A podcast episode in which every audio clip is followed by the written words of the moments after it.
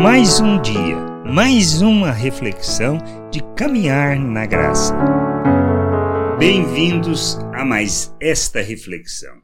Um tempo para repensarmos nossas vidas diante de nosso Deus, de maneira que a gente possa crescer, amadurecer e ser um membro no corpo, uma pedra viva no templo que Deus está construindo de maneira que a gente desempenhe as nossas funções não segundo as nossas expectativas, mas conforme a vontade de Deus, para expressarmos, revelarmos Sua vontade e sermos instrumento de edificação.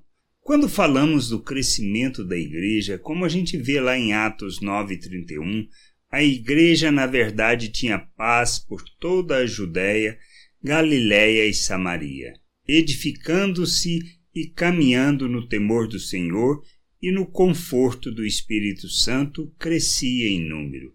O que provoca o crescimento da igreja? O que provoca o crescimento do corpo de Cristo? É isto que a gente precisa entender. Não depende de nós e nem do nosso esforço. Não são nossos métodos, não são nossos processos que fazem com que a igreja cresça. Esta é a questão. A gente precisa entender isso. Nós não somos responsáveis pelo crescimento. Nós podemos sim impedir o seu crescimento pela maneira como nós vivemos. Quando nos falta discernimento, quando nos falta entendimento da forma de Deus agir.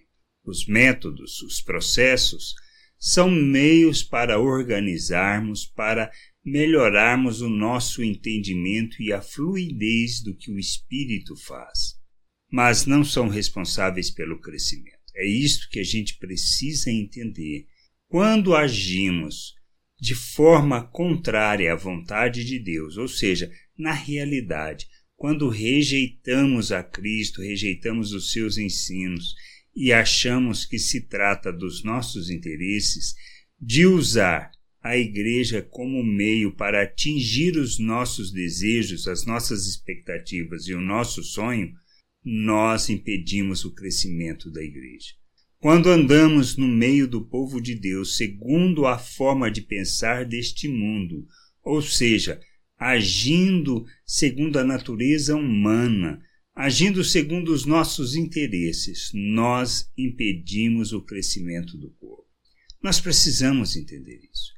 Para que o corpo cresça, precisamos ser testemunhas vivas do poder e da autoridade de Deus na nossa vida e sermos instrumento ajudando o outro de maneira que ele também se torne um imitador de Cristo. Precisamos ser, sim, imitadores de Cristo, seguirmos o modelo de Cristo.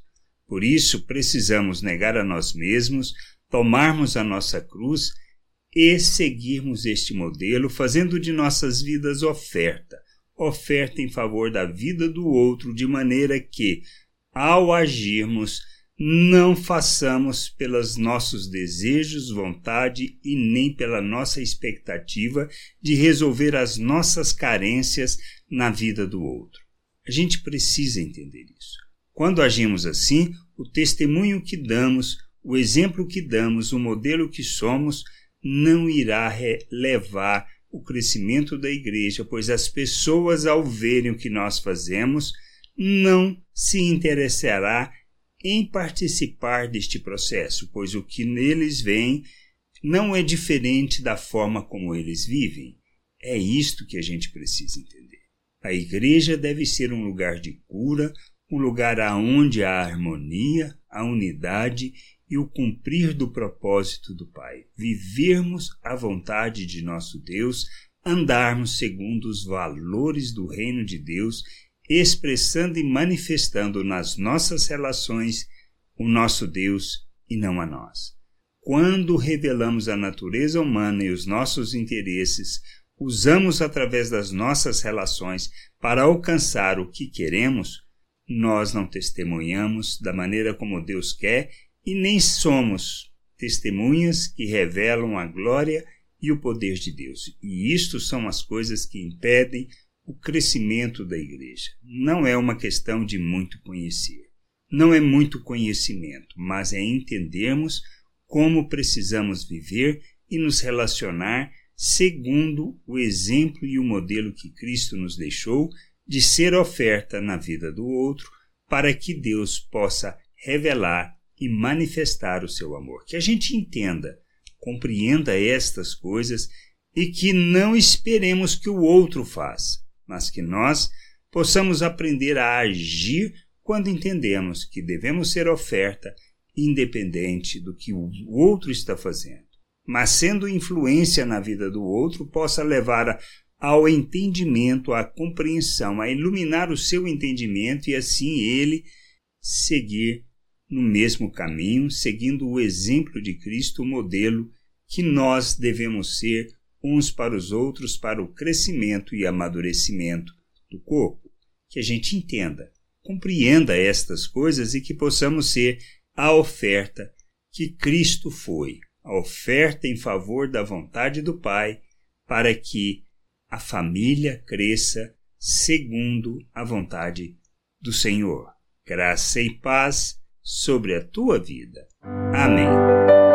Você acabou de ouvir uma reflexão de caminhar na graça.